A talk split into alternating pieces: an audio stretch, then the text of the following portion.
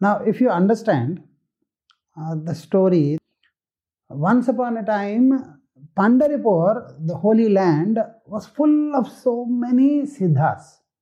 So, if you, you know, find um, people, butchers were self realized, washermen were self realized, potters, from people from every class were absolute, they were so elevated beings in those times. And once uh, a person asked a butcher who was self realized, uh, so how was your experience after and uh, before your self realization? Then he said, before I got self realized, I am I was a butcher, and after I got self realized, I was a butcher. What change happened was not in what I was doing or what I am doing right now. What change happened was in how I am doing it. So, when you get self realized, you don't change what you do generally, you do change how you do it, is what the moral of the story that I explained. And then he was asking me this question how? If people after self realization they don't change their profession or they don't change their way of life, then why do you emphasize on uh, we growing in a 360 degrees fashion? And why do I emphasize that? Now, that's a fantastic question. And if you understand, until otherwise, you do not grow 360 degrees or in every area that your mind conceives and perceives that it can grow you are limited by conditioning. Second, you have to understand in a contextual manner in those days the possibility, the Indian economy was fantastically well organized, not like today's. So, there every skill had its own way of income and source of life. It was not uh, the potters were more rich than the uh, you know butchers or butchers were more rich than the uh, washerman or there were times in the great kingdom of Lord Rama, it was always said that people were much more richer than the king, the Lord Rama himself. Now, if you understand, the context is totally different. So, why do you emphasize on growing in a 360 degrees in a spiritual evolution path? That is what the question actually is. And if you understand, from the time Sanatana Dharma, the ancient Maharshis, the moment they got self realized, if you see, all great kings had Raja Gurus or the, the, you know, the royal gurus. Now, why do you think the truth is the gurus were not interested in the kings? They have to emphasize this and they did emphasize on a fundamental principle. The purpose of spiritual evolution, they explained it as ability to experience your own inner excellence, your excellence. See, for example, nobody trains us into eating food. The newborn, the moment he or she is born, will find the way for the milk. Yes or no? The way nobody teaches us the way of life. We naturally know about stuff. Why is it difficult for human beings to be happy all the time? Because we are designed by that excellence. And if that excellence is designing, man is made of God's image. Sanatana Dharma says God Himself is existing as whatever is existing. So, if God is absolute, if perfection, then everything that is created should also be perfection. What is stopping us from evolution is now, if you understand why should we evolve, the two fundamental things what is stopping us from evolution and why we should evolve. If you understand, every human being is an intrinsic expression of excellence. Until otherwise, that expression is pervading in all purviews of life. We are not completely delimiting ourselves. Now, you have to understand one thing. I am born at a certain conditions in life, situations in life, surroundings in life. I am heavily influenced by them. I am conditioned by them and I feel only that limitations or that limited possibilities can happen in my life. Now, what happens? I experience by the grace of the Guru and by my inner excellence, I experience that enormous amount of inner infinite potential. Now, after that, if I just do what I have been doing,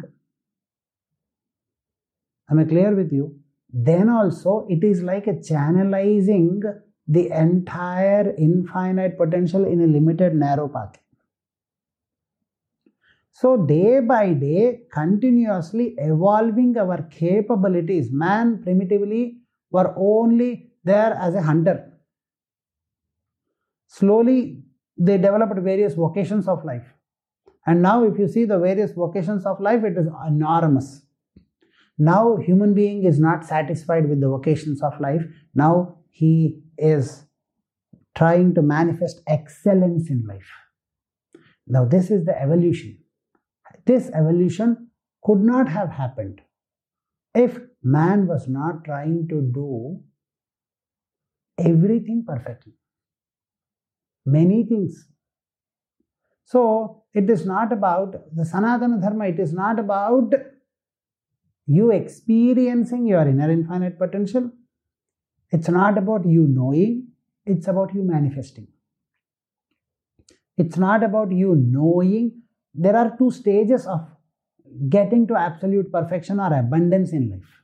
One, knowing that you are born to succeed because you are designed to succeed is one thing. And after that, manifesting that in your life. So, the ancient gurus, when they experienced their inner perfection, they always guided humanity to easily experience that inner experience of perfection and manifest it in various ways of life. And they have also given path or bookmarks kind of uh, you know clues for you so that you can manifest your excellence in various ways of life. Remember uh, there is an old saying when a swordsman perfects swordsmanship, he leaves his sword because whatever is there in his hands, it just becomes a sword. And he can fight with that. In the same fashion, remember when you have experienced your inner infinite potential and when you are absolutely blissful about it. Now, whatever you touch should be blissful, happy, and excellent.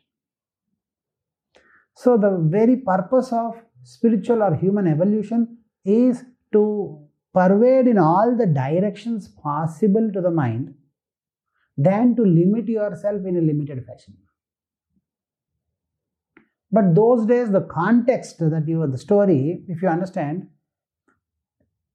the pervasion or the growth in life is also socially, politically, and economically limited Man is supposed to, there are great Maharshis of the Sanatana Dharma who could physically do a lot of different things, who could do a lot of things. Today, if you understand, the intelligence, the expression of intelligence has to be varied.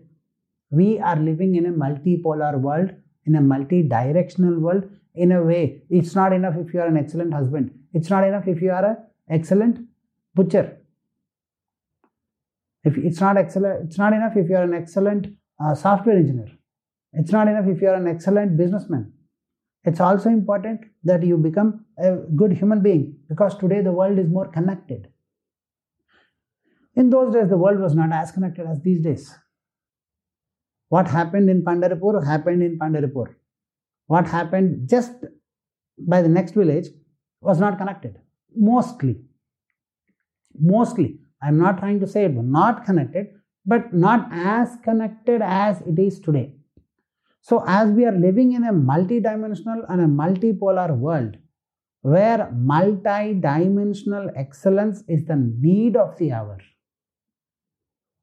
it is time that we express our own capabilities and not be limited by our surroundings because the world is continuously expanding, though not territorially, but intellectually, emotionally, economically, in various ways. Of course, socially too. So, the purpose of spiritual evolution is to manifest self excellence in every walk of life. And that is the reason why you will not find any true awakened person whose way of thinking is limited to one direction. And if you see, their ancient Maharshis are so called the true spiritual masters, enlightened. Not one aspect of life, they touch various aspects of life around. And because they do not understand or distinguish the differences, because they don't understand the differences between being a good husband and being a good software engineer. They feel if you are just doing justice to your own inner infinite potential, if you're doing alignment with it, automatically it should pervade everywhere. If it is pervading or if it is flowing through only one direction, that means you are still limited. Adi Shankara, in uh, the great Dakshinamurti Stotra, he used to say, Nana Chidra Ghatam. Now, see, in those days, because there was no torchlight, people used to take a pot and keep a diya, a lamp inside it, and make a hole to it. Then what happens? The light from the lamp used to reflect on the inner walls of the pot and come out through that narrow opening hole that they have made. And when they keep it on the head, and if the hole is properly made, the all the light of that lamp falls onto the path. It's like a man-made, you know, intelligent torchlight that they have designed. Now, if you see that excellence, the light, any light that comes from one source will not stay in one direction. It has to pervade. The natural existence is light from one source, though from one source pervades all 360 degrees. If you have to focus it only on one place, then you have to limit it from so many places. And that's exactly what we are all doing.